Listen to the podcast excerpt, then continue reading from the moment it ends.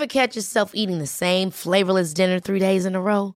Dreaming of something better? Well, HelloFresh is your guilt-free dream come true, baby. It's me, Keke Palmer.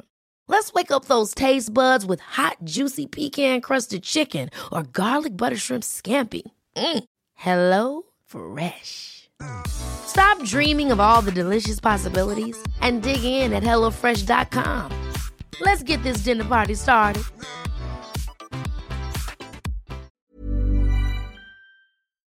Treating our mind is not just working on our mind and our thoughts, but it's also our gut health and the direct connection between that system and our thoughts. Hey everyone, and welcome back to another episode of It Ain't Weak to Speak. My name is Sam Webb, and this show is dedicated to ending the stigma around mental health through community, connection, and the hard hitting truth. I'll be speaking with guests from all over the world about life to inspire and to educate people to speak up so that we can save more lives. Thank you for joining me on this journey.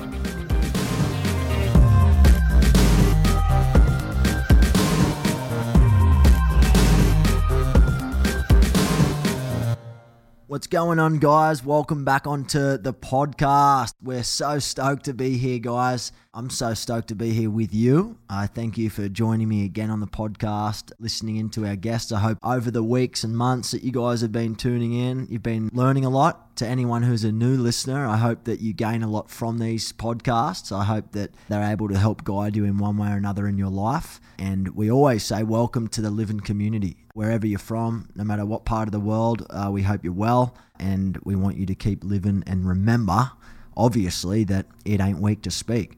I'm so excited for today's guest because he's a friend. Uh, his name is Simon Hill. I was uh, fortunate enough to connect with Simon a few years ago. He's also a Bondi local, so I lived in Bondi at the time.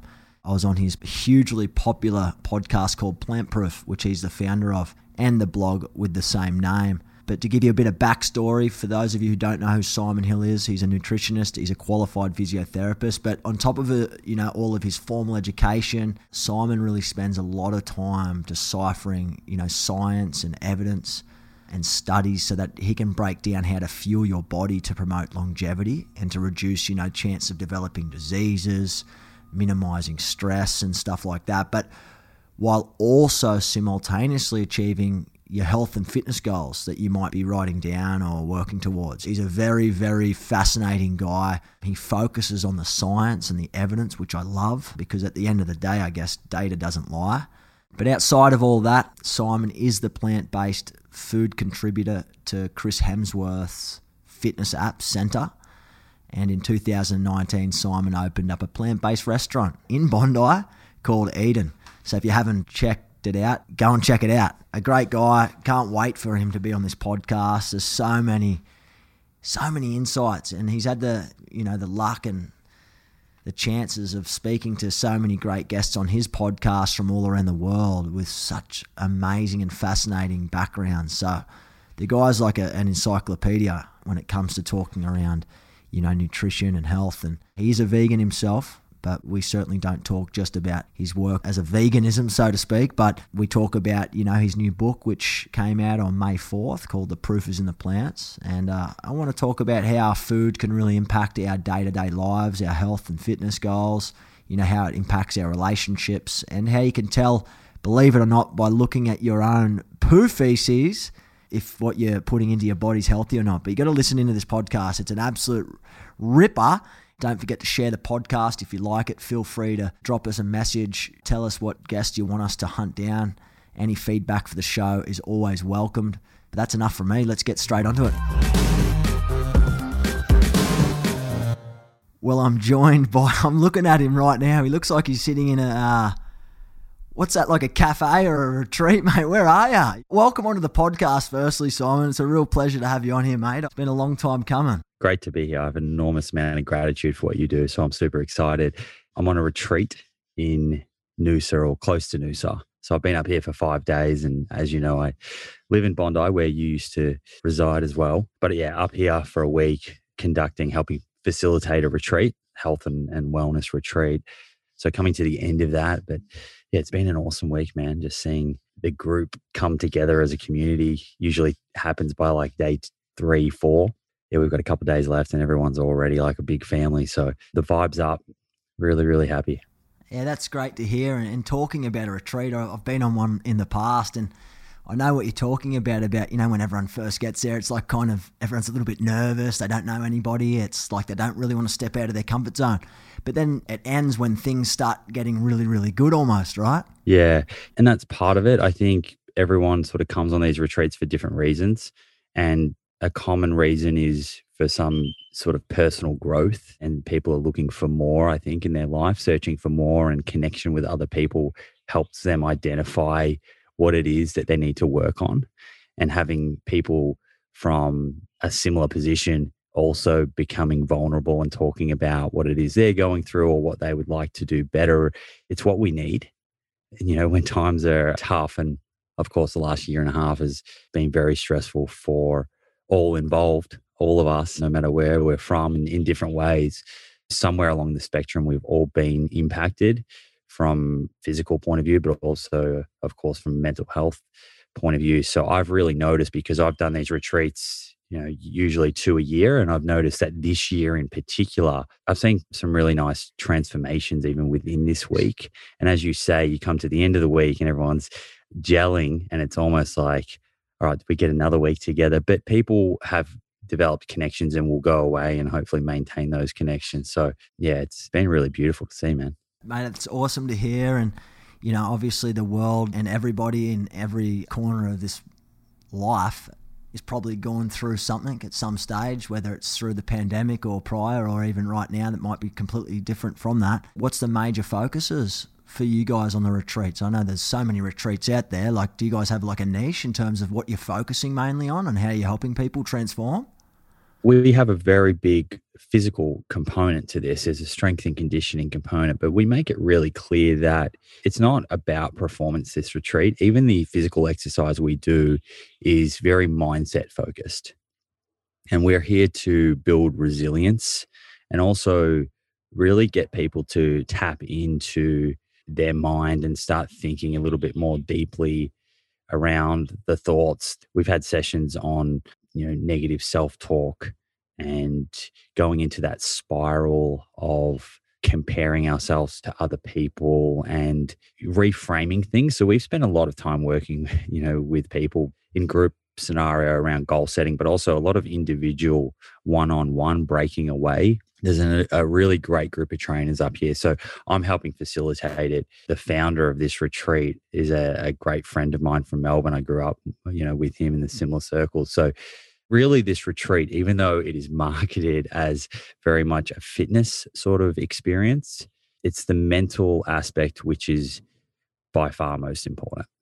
It's not if you, do your personal best deadlift or if your running time improves or, or things like that. So, like we've had lots of people crying and lots of breakthrough moments, and you know, there's been some really hard and sad conversations through the week as well. And, you, you know, they've been needed and necessary part of this process. And there's been people on the retreat who have done things on the retreat. I don't want to go into details so much, but that has left them feeling very disappointed and like they haven't been making the most of this retreat. But then that was the experience that they actually needed. And we are trying to help people reframe that. So they're walking away from this retreat, hopefully with some more tools to help improve their mindset and start reframing things in their life and when when we can do that things just feel better they become a lot easier everything that we're we're trying to achieve in our life becomes easier. Sometimes it's easier said than done though right? I mean it takes a lot of trial and error. It takes a lot of research in your own life to find out the things that make you tick the things that trigger you and the things that i guess probably aren't working so well. And how you change them sometimes can seem easy, but I guess the challenge for a lot of people, and you know myself included in the past, is actually staying accountable to that and pulling through to the very end. Like it's sometimes very easy to start something, but finishing can be where it's really, really challenging. You know, like staying committed to that outcome can be very challenging. Yeah. The million dollar question is how can you implement these things in a sustainable manner? You know, and we'd all be lying if we said we've got the perfect mindset all the time. That's unrealistic. It doesn't exist, right? But I think something that's really important that has worked for me is you mentioned commitment. And for a long time, my commitment meant how I was sort of perceived by others. And it was a commitment to other people. And I hadn't really connected with the promises I was making to myself and the commitment to myself. And I see a lot of people on this retreat here who are in their early 20s that actually remind me a lot of myself. And they break every promise that they're making to themselves. And I think that's something that's very, very important is keeping ourselves honest. And if we can't hold commitment to ourselves, how can we expect to hold commitment to the people around us? So a lot of our conversations here have been really stripping things right back and less about the extrinsic, what are other people thinking about me, and getting people to focus on themselves and, and what it is that gives them passion in their lives and what are their values and beliefs and how can we start begin to align those actions with those values and beliefs? Yeah there's so much to be learnt from going away on retreats or anything that's outside of people's comfort zones. I mean going on something like that can be so scary for so many people. Where does nutrition fall into place? In conversations at retreats in conversations at the gym conversations in your life? I mean, it's a big part of it. Where does that come into play here? Well, I think it's part of self love when I look at it from a big picture point of view. Nourishing your body with foods that are going to make you feel better on, on the day to day, but also for the long term. So you're playing the short term, but also the long term. And science is very clear in terms of what does a dietary pattern look like that is going to have us operating best in our everyday, but also help protect us from chronic diseases like cardiovascular disease, be it heart attack or stroke, or type 2 diabetes, various cancers, dementia, things like that. And I think when you start to take that seriously, you are showing yourself love in a very sort of fundamental way. We put food on our plate three times a day, plus, you know, snacks. And each time we have an opportunity to really nourish our body, or we can eat foods that are not so healthy and are not associated with such good outcomes. So there's a mindset thing in that, in how important do you consider your health from a very fundamental point of view. You know, I sometimes refer to our body as our spacesuit. You know, you you want to nourish that. You want your spacesuit that's holding your soul to be thriving. And when it is, that's only going to benefit everything else you do in your life, be it sport or be it your connections and conversations with your family, be it achieving your business goals. Whatever it is, it's one of the foundations, like the foundations of a house, you know, the non negotiables that I think if you're really, really loving yourself, you're thinking about it. And I could add other things into that, like mindfulness and mindfulness practices. I could add hydration at the most fundamental level these are things that often we neglect, but they're very easy wins. And if we don't set these easy wins up in our lifestyle, then of course we're going to find ourselves in a position where we're more likely to suffer from mental health problems. You know, we're not ticking off the basics in our life sleep, nutrition, hydration, mindfulness. These are pillars of being a healthy, thriving person. So we can go into specifics around food and mental health if you want. There are some very interesting studies. There's two I write about in the book where they actually put around 160 odd people uh, in a randomized controlled trial onto a plant based diet. And these trials were about 12 weeks. One of them was about 12 weeks long. And by the end of the trial, they had significantly improved self esteem and productivity so there is science. I wish there was more, and I think there will be more science coming, specific science on mental health, and hopefully long term studies looking at it as well. But what we have right now at a fundamental level is yes, eating more fruits and vegetables and whole grains and legumes and nuts and seeds and less ultra processed foods in particular, which make up, how's this for a statistic?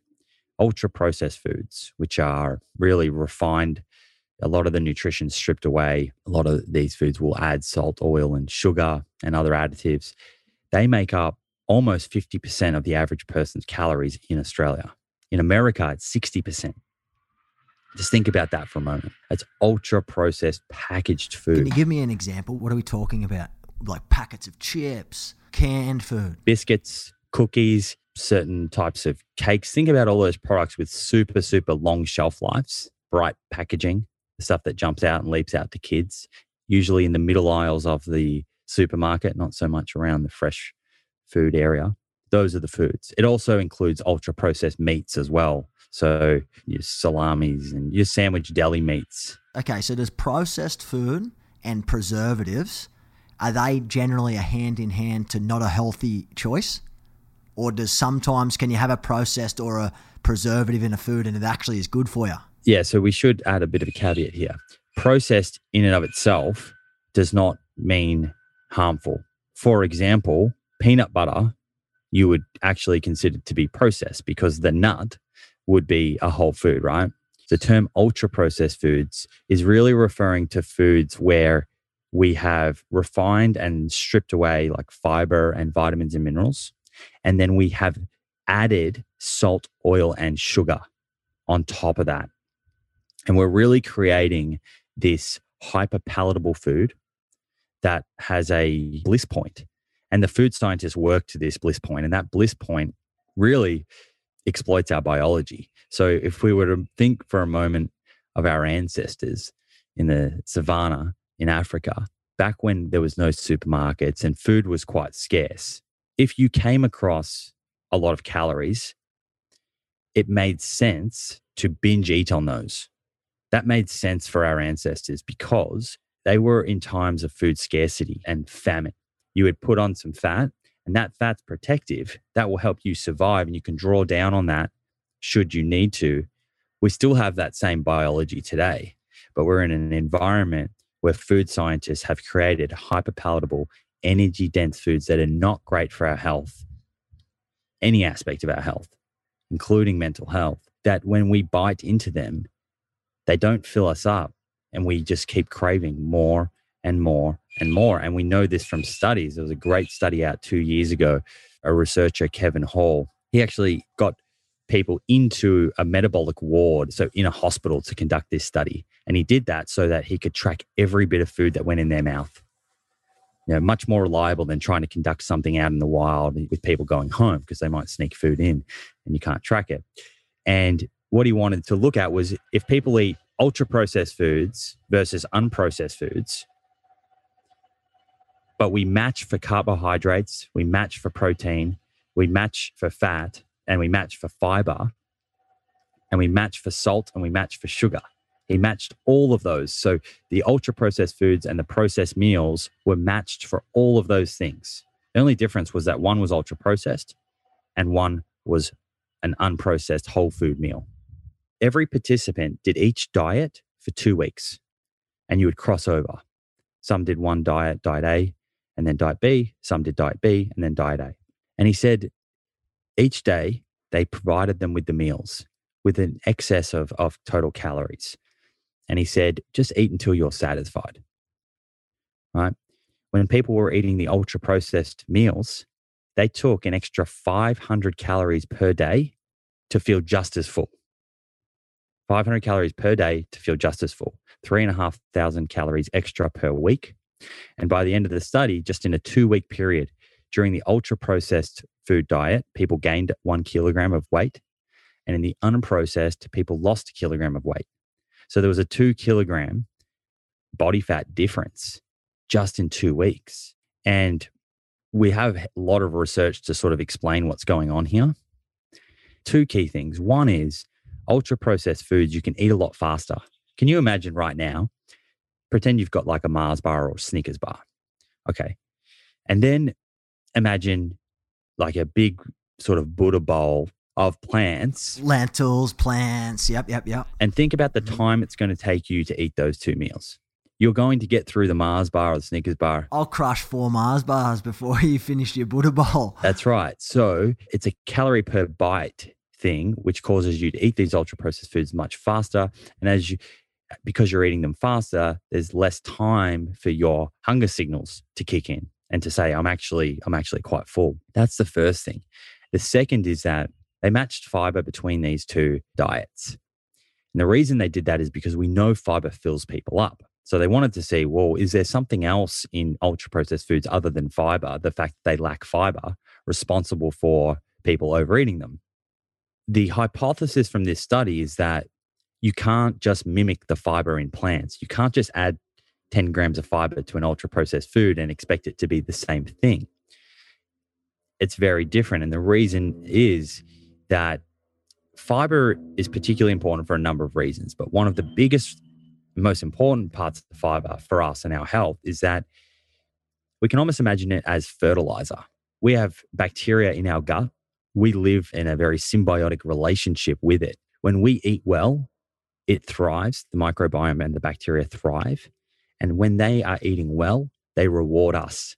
They produce compounds that reward us both locally in the gut, improved gut health, but also systemically. And one of those things systemically is inflammation, which we know is very associated with depression and anxiety.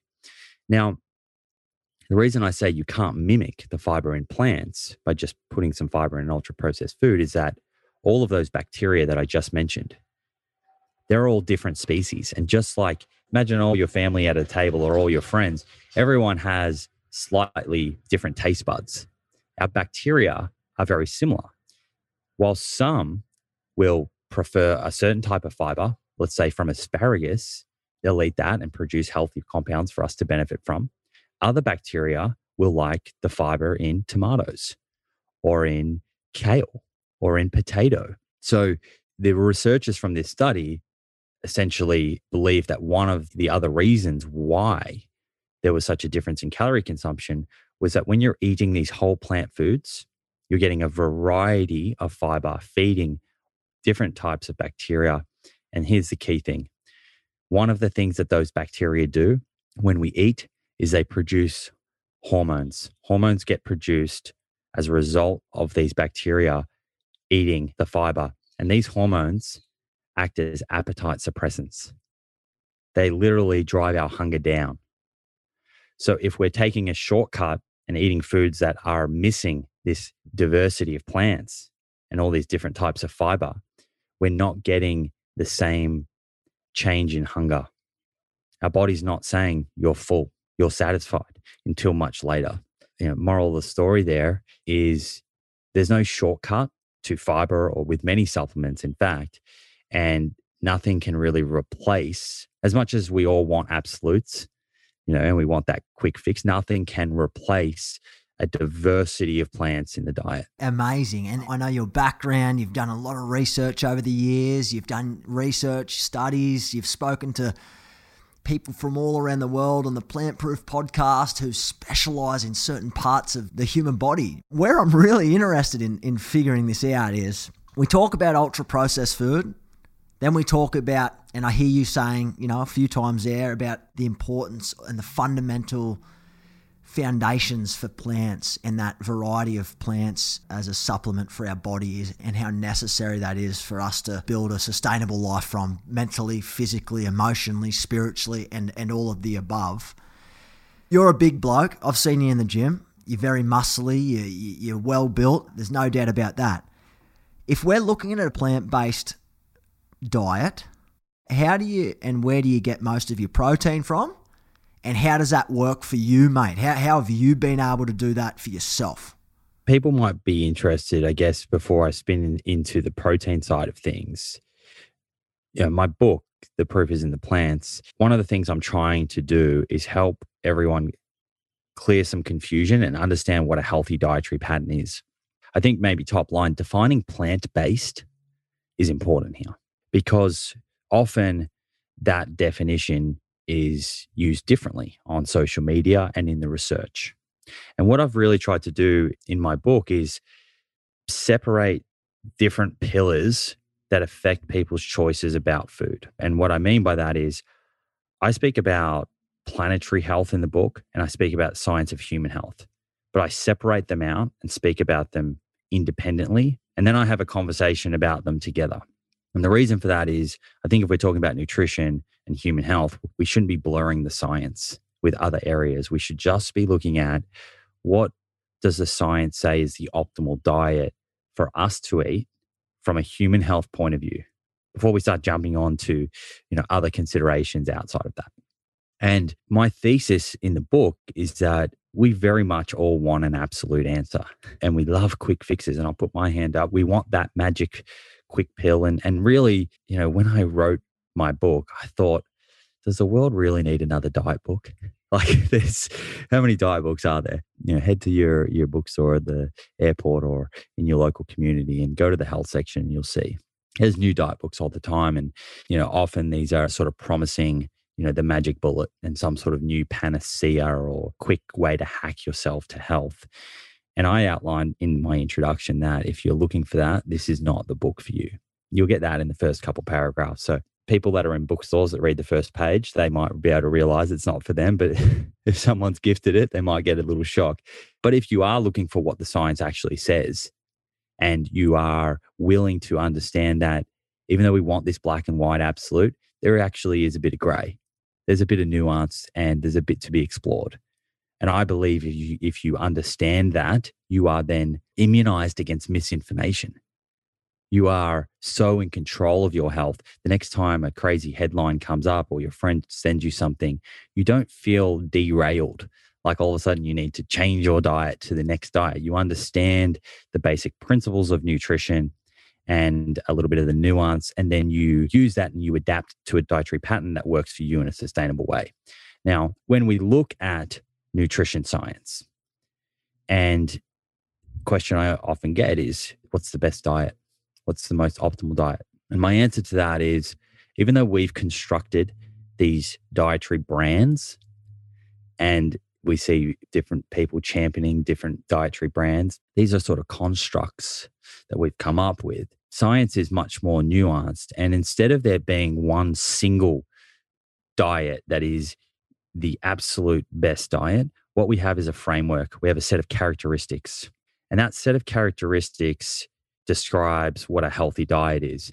It's a diet that is low in saturated fat, low in trans fats, low in ultra processed foods, rich in fiber, and rich in plant protein. Now, here's the thing you can achieve that in a number of ways. It may or may not include some animal products. However, naturally, because the foods that are rich in saturated fats tend to be animal products, mainly red meat and dairy, achieving this theme requires a plant predominant dietary pattern. And so my thesis in the book is not about a plant exclusive or a vegan diet being the panacea and the ultimate way to eat for human health. In fact, it's about explaining a theme and then allow. A lot can happen in the next three years. Like a chatbot may be your new best friend. But what won't change? Needing health insurance. United Healthcare Tri Term Medical Plans are available for these changing times Underwritten by Golden Rule Insurance Company, they offer budget-friendly, flexible coverage for people who are in between jobs or missed open enrollment. The plans last nearly three years in some states, with access to a nationwide network of doctors and hospitals. So for whatever tomorrow brings, United Healthcare Tri-Term Medical Plans may be for you. Learn more at uh1.com. Mom deserves the best, and there's no better place to shop for Mother's Day than Whole Foods Market. They're your destination for unbeatable savings, from premium gifts to show-stopping flowers and irresistible desserts. Start by saving 33% with Prime on all body care and candles. Then get a 15-stem bunch of tulips for just $9.99 each with Prime. Round out Mom's menu with festive rosé, irresistible berry chantilly cake, and more special treats. Come celebrate Mother's Day at Whole Foods Market. Ever catch yourself eating the same flavorless dinner three days in a row? Dreaming of something better? Well, HelloFresh is your guilt free dream come true, baby. It's me, Keke Palmer. Let's wake up those taste buds with hot, juicy pecan crusted chicken or garlic butter shrimp scampi. Mm. Hello Fresh. Stop dreaming of all the delicious possibilities and dig in at HelloFresh.com. Let's get this dinner party started. One size fits all seems like a good idea for clothes until you try them on. Same goes for healthcare. That's why United Healthcare offers flexible, budget friendly coverage for medical, vision, dental, and more. Learn more at uh1.com. People to determine what is the best for them that they will be able to adhere to for the long term. Do you have any questions on the human health section? Can you share with us some of the information that is probably top line that is definitely misinformation that we must either look out for or can you just strike that on the head right now for once and for all? Yep, let's do it. So, the way that I wrote the book was the first part of the book is Diet of Confusion. In that section, I talk about all of the different sources of confusion. Part two is Diet of Science. This is where I go into the evidence that supports what I just said, the characteristics of an optimal diet. And I really walk you through why that is the evidence based position and give you the science so you can see it and, and, and explain it in a way that I believe is accessible. Part three of the book is what you're talking about. It's around, okay, well, if I'm going to make this shift, I've got a number of questions. I've heard this, this, and this, be it about protein, be it about soy, be it about calcium, be it about certain nutrients, whatever it is. And I address all of that. Let's take protein, for example. So we know quite clearly from huge studies, be it observational or randomized controlled trials, that when you replace animal protein with plant protein, people do better. They have lower risk of nearly all of the major chronic diseases and they're living longer. People who are eating more plant protein tend to live longer. And it's consistent with large populations around the world who show great longevity. They eat predominantly plant based diets full of plant protein. Now, one of the questions is that commonly comes up, and I understand why, and it's a valid question. And I, I had this can you get enough protein from plants? And the answer is yes. And is it the same protein? Is it just as effective? So, this is a great question. There's 20 amino acids, and these amino acids are the building blocks of protein. So the body uses these amino acids, think of them as a small molecule, and it puts them together into a chain, like a bike chain. When it creates that chain, it creates any of up to 30,000 different proteins in the body, right? But all of these proteins are a different combination of these 20 amino acids in some various sequence, right? Now, nine of those are considered essential amino acids. You would have heard of those before, right? The essential amino acids are the one our bodies cannot make. We have to get them through our diet, through our nutrition in some way. Now, there is a huge amount of misunderstanding about plants and essential amino acids. And, and you may have even heard this before. Often we hear, well, plants are missing essential amino acids, or plants are incomplete protein. You may have heard that. Definitely heard that plenty of times before, yeah. Or that soy and quinoa are the only plants that contain nine essential amino acids. Or that if you get soy protein, for example, it isn't good for you. You've obviously heard that plenty of times. So let's put a pin in that and make sure we hit that. I want to hit the nine essential amino acids first. Here's the thing all nine essential amino acids, you know where they start? They all start in plants. That's where they start in nature. They start in plants, all nine essential amino acids. And here's the thing all plants contain all nine essential amino acids. Let me say that again. All plants contain all nine essential amino acids, every single one, not just quinoa and soy. Here's what we need to understand some plants will contain a low amount or a less than optimal amount of a certain essential amino acid. But this doesn't matter. And let me explain why. When I say less than optimal amount of a certain amino acid, it's only less optimal if Sam eats that particular food, that one food, for all of his calories in a day. I'll give you an example rice. Rice has a great amino acid profile, except for one amino acid, lysine. If you were to eat two and a half thousand, three thousand calories a day for you from just rice. You didn't eat anything else at all. You would fall short on that one essential amino acid, lysine. That's true. But the reason why that definition of incomplete was ever relevant is not for you, Sam, because you don't eat like that. It was designed for developing countries where food is scarce, where someone may only have access to rice and it becomes important. But if you're eating with just a tiny bit of diversity, not even having to focus in single meals, if you're just eating with a tiny bit of diversity over the day, you will see every single of the nine essential amino acids from just plants you get in absolute spades. So that's the first thing. Unless you're doing something silly, like just eating rice for all of your calories, then you should not be worried about missing out on any essential amino acids. The second question that often comes up is digestibility. Are plant proteins as digestible as animal protein? Now, there was some early research that was done in rats first and then in pigs. And what they did was they fed animal protein to the animals and then also legumes and measured the digestion. And the results showed that animal protein was quite significantly better, better absorbed, more digestible. But there's some problems with this that since we've learned show us that this gap in digestibility is not the same as what it is in humans. So, firstly, the rats have a very different digestive system to humans, as do pigs. But secondly, and more importantly, is these studies were feeding these animals raw legumes. And yes, if you were to go out and eat raw beans, then your ability to digest not just protein, but many of the nutrients in those foods is going to be subpar, it'll be suboptimal. But now we know from human studies, and there's been a few studies that have come out that suggest the difference between animal and plant protein bioavailability, is the term often used, is probably only a few percent.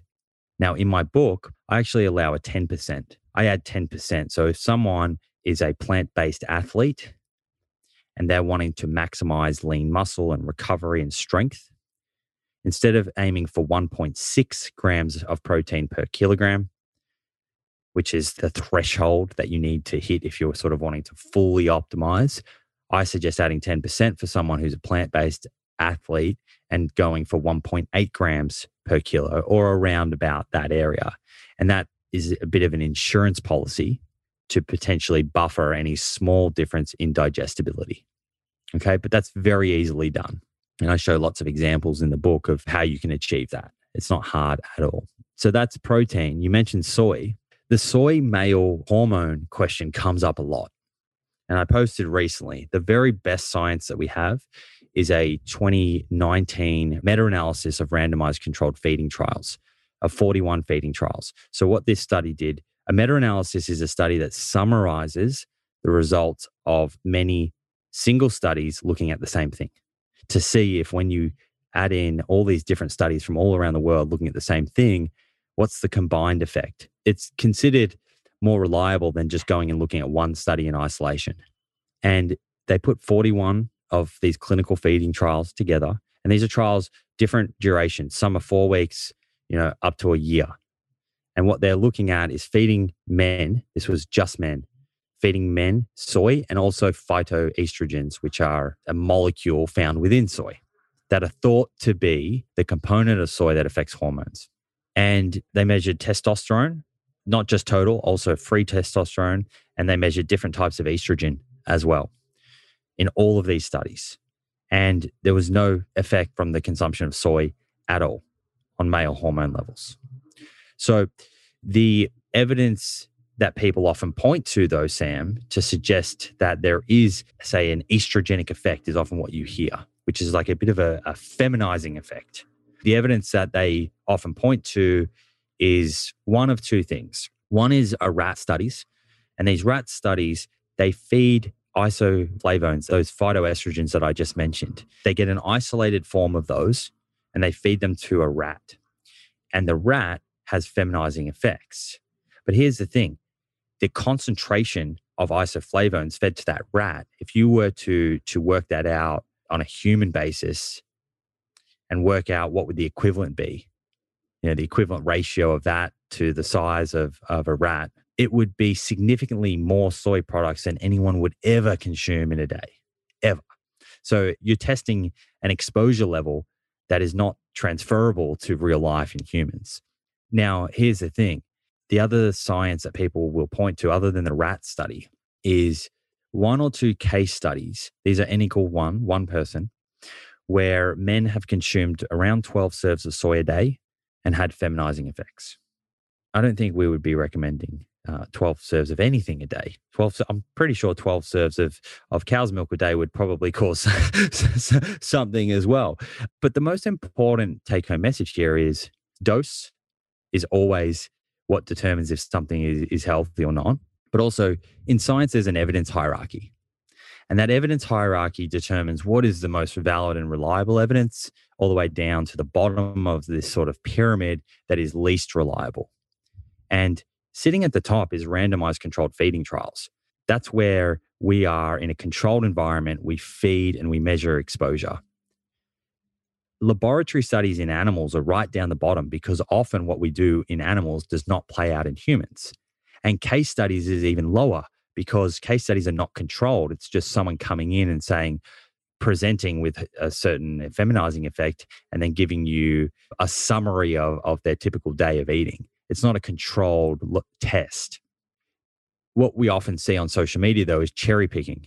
Instead, ignoring the higher quality evidence at the top and going and grabbing that rat study and using that to claim that soy has a negative effect on hormones.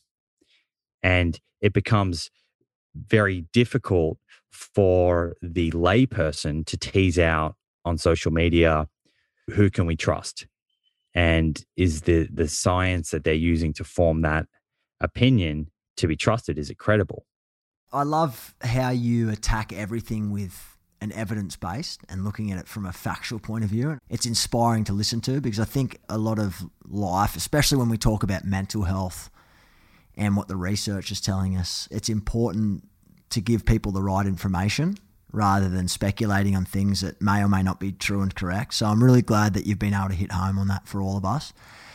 You know, one thing, I'm, mate, I'm really interested to find out about. Can you tell by someone's poo feces the type of diet they're eating or how healthy they actually are? Or is that impossible? That's an amazing question. So, just looking at poo, there's a Bristol stool chart where your poo will be given a number. I think it's between one and six. And around three is considered to be normal and, and healthy. And this stool chart will will help you, I guess, identify at a high level if you're having any digestive problems or if there's anything that you, you may need to work on. But what's more specific is the research on the microbiome and our, our ability to analyze poo today has advanced enormously. And we can look at how healthy someone's microbiome is by analyzing their poo. And we can see if there's inflammatory bacteria, if there is an abundance of healthy bacteria. There's actually a really great study, Professor Rob Knight, widely considered as one of the leading microbiome experts in the world. And this kind of feeds back to what we were talking about earlier. So, the more diverse range of bacteria that are in your gut, that's reflective of a very healthy flourishing sort of ecosystem in there. And he identified that they looked at over 10,000 stool samples. People sent their poo in, right? It's like citizen scientists. They were participating in this huge gut project. And it included Australians, it included a lot of people from the UK, and it included a lot of people from America. And they were able to identify something that was very interesting compared to people who ate less than 10 plants, unique plants a week, less than 10 unique plants a week. People that ate over 30 had significantly more diverse microbiome species, more diversity in their microbiome, which is reflective of a healthier gut. And a healthier gut is directly linked with a healthier mindset. And Absolutely. there's a lot of science around that too, isn't there, Simon? There is a direct connection via the vagus nerve to the brain. And there's also indirect connections between gut and brain through neurotransmitters. And the before I spoke about the bacteria, they're releasing these healthy compounds or they're releasing compounds which then result in the production of other compounds. And some of these are neurotransmitters, feel good molecules. So, having a diverse microbiome is extremely important for our mental health. And you'll see often people with dysbiosis, so a state of imbalance in the microbiome, when it's not doing so well, and there is not as many good bacteria and a few more of the more harmful bacteria, there's a, a strong correlation with conditions like IBS. And there's a very strong correlation between IBS and depression, IBS and anxiety. And these are very interconnected. So, treating our mind is not just about working on our mind and our thoughts, but it's also about our gut health and the direct connection between that part of our body, that system, and our thoughts. What I want to know though is like, you know, for me, if I pick up a chocolate bar, for example, right, or have a bag of M and M's, I get a reward system. It feels like my brain gets something that's like a reward. Whereas if I have a, a bowl of brown rice and tuna, it doesn't quite feel the same. And I'm sure people listening can definitely everyone can resonate with me when I say that. And I guess there's like a feedback loop or a reward loop that allows people to want to be not addicted to this type of stuff, but allow them to be hooked on things like sugar and this ultra processed food. Why is that? That's called hedonic hunger, which is when you're yeah, you'll crave foods even when when you actually don't require energy, these types of foods. But what you're describing is instant gratification. It's an instant gratification. And we're very much trained today to be drawn to instant gratification. And again, it goes back to what I was saying earlier around the ancestral piece. Being drawn to a quick, calorie dense foods made sense for our ancestors. I would argue that instant gratification comes at a cost because it spoils our ability to experience delayed gratification, which is often needed to achieve, you know, bigger sort of longer term goals in our life, right? There's that famous experiment, the marshmallow experiment. This is back in the uh, Stanford University experiment, and they got a group of kids and they put one marshmallow down in front of each kid. They said to them, Look, if you can wait 15 minutes and not eat that marshmallow, we'll come back and give you another one. And of course, some kids just ate the first one, they couldn't wait. You know, the instant gratification got the better of them. And then some kids could. They could delay. They were able to to sense that it was worthwhile to wait. And they were able to delay and and those kids then when they were tracked over decades ended up doing better in, in their life and and less at risk of of various diseases and things like that this is something i think about all the time we grab that Mars bar for that instant hit. And what we're doing there is we're choosing our that instant feeling, we're prioritizing that over our long-term health. We're prioritizing that over the increased risk of heart disease and the increased chance that we'll have a heart attack in 20, 30 years' time. And one of the things I spend a lot of time thinking about is how can we get people to delay their gratification more when it comes to food, to set up these healthy habits and not just be grabbing and searching for that instant. What are some really easy, healthy habits that anyone can sort of employ in their life? Because I know it's easy to walk down an aisle in a grocery store and buy the bag of chips or grab that bar of chocolate or, you know, grab that unhealthy loaf of bread. I mean, how can someone listening to this podcast right now employ some really simple changes in their dietary lives to help them live better and at least start that new behavior change in their life? I mean, one of the the real motivators for people is actually, and and I'm trying to help people make changes before they experience this, but sadly, is pain. It's a family member who gets terribly sick, or sadly, they lose someone to a heart attack, or they have a heart attack or a stroke themselves and then they're super dialed in and motivated. They have a burning desire to better look after themselves. And I would encourage people not to wait for pain. Don't wait for pain to make these changes because we have the information now that can actually help you. The other important thing here is it's not about what you're giving up and the sacrifice. I don't want you to think about oh the I can't eat M and M's and and and the sacrifice made there. What you're replacing it with also needs to be really enjoyable, and it will be. There's a lot of flavors and foods out there to go and experiment with. And I found, Sam, in my own changing of my diet, that I opened my eyes up to an incredible amount of flavor and have found this new love for food. And now where I sit, where I sit, I get instant gratification from a very, very healthy snack or a healthy Buddha bowl in the same way that I previously would have from a Mars bar. So I think it's important to kind of reframe it of you're sort of going to be missing out because you're not. You're going to make changes in your life. You will fall in love with new foods that just happen to be healthier. That's the goal. It's not about living your life without joy and satisfaction. Food is to be loved and to be enjoyed. And that will happen. And that is on offer if you want it. So you can still have love and joy, you know, with the meals that you're eating and also be protecting the long term at the same time. So I would try and reframe it with someone to that. And then my big thing is go slow and go low and don't put too much pressure on yourself. Simple swaps, I think, are, are the best way for people to start making changes. It can be very overwhelming to just overnight, and it can work for some people. There are some people who overnight, for whatever reason, they're able to just completely change their lifestyle. But for most people, I find it's about stepping it out very slowly.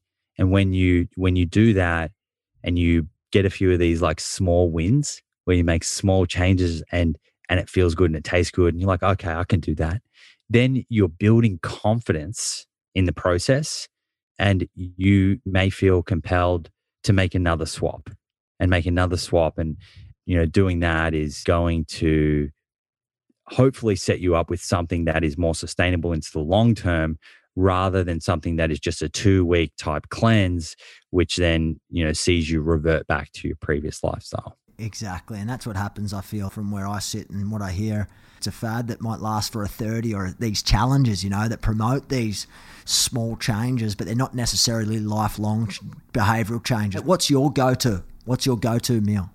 I do a really, really good spaghetti bolognese.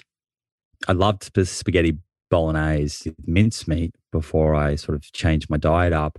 And then I was able to recreate that experience using a mixture of walnuts, mushrooms, and brown lentils, and really working in spices and herbs. And that's the key as well.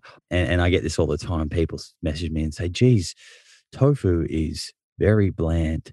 And I have to laugh because it is like tofu. If you bite into a piece of plain tofu, you're not exactly going to Flavor Town, but here's the thing you're, you're not going to flavor town if you bite into a piece of just plain chicken and you've done nothing with it. Imagine biting into a chicken breast without any sauce or marinade or herbs or spices. There's not a whole lot of flavor going on in there, right? So you have to treat it very similar to how you would prepare chicken or you know whatever animal product it is that you've been working with usually there's some form of seasoning or spices or marinade and fortunately, foods like tofu or tempeh, they are like sponges. So the great thing is they will take on that flavor. And that's something that I just really want people to understand is a lot of your experience with food right now is actually not necessarily the animal protein that is bringing the flavor. It's everything around it. Even imagine sushi. Now, fish has a texture, it has a texture 100%, but a lot of the flavor that you're getting when you bite into that Californian sushi roll is the seaweed, the ginger, the wasabi, and the soy sauce.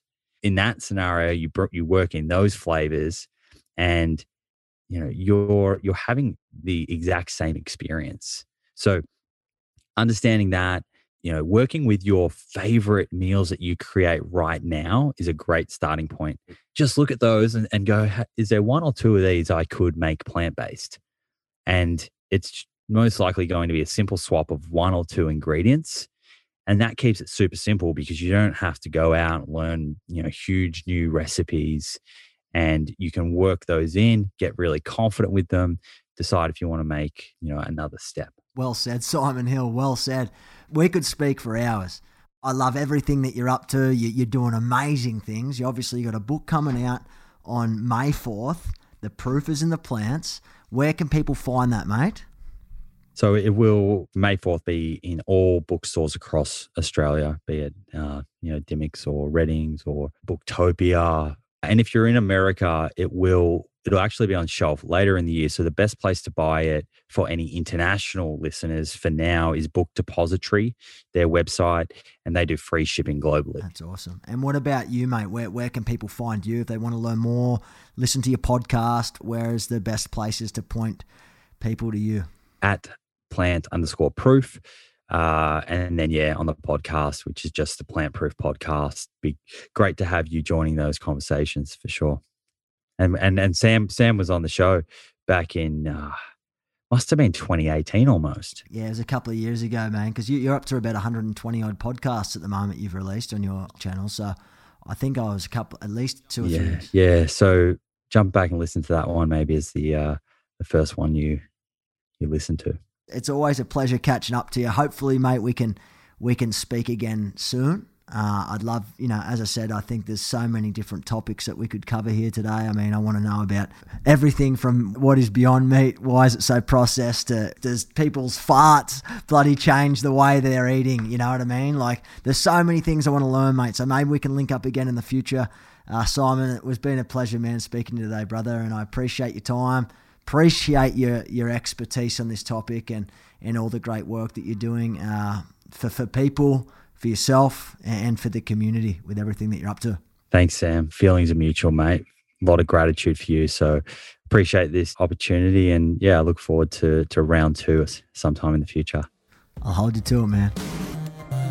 Thank you again for listening in to another episode of It Ain't Weak to Speak. Please like, share, and spread the love to as many people as you can. Let people know that you subscribe to the show.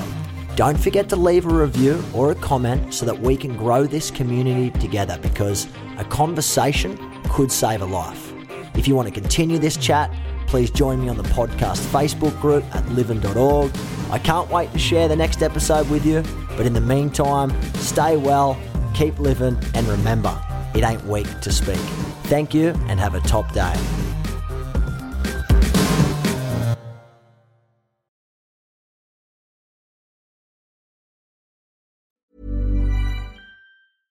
Even when we're on a budget, we still deserve nice things. Quince is a place to scoop up stunning high end goods for 50 to 80% less than similar brands. They have buttery soft cashmere sweaters starting at $50, luxurious Italian leather bags, and so much more.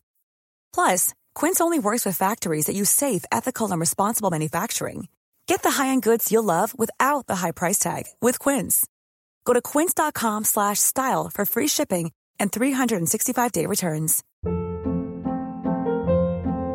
Hold up. What was that? Boring. No flavor. That was as bad as those leftovers you ate all week. Keke Palmer here, and it's time to say hello to something fresh and guilt-free. Hello Fresh. Jazz up dinner with pecan-crusted chicken or garlic butter shrimp scampi. Now that's music to my mouth. Hello Fresh. Let's get this dinner party started. Discover all the delicious possibilities at hellofresh.com.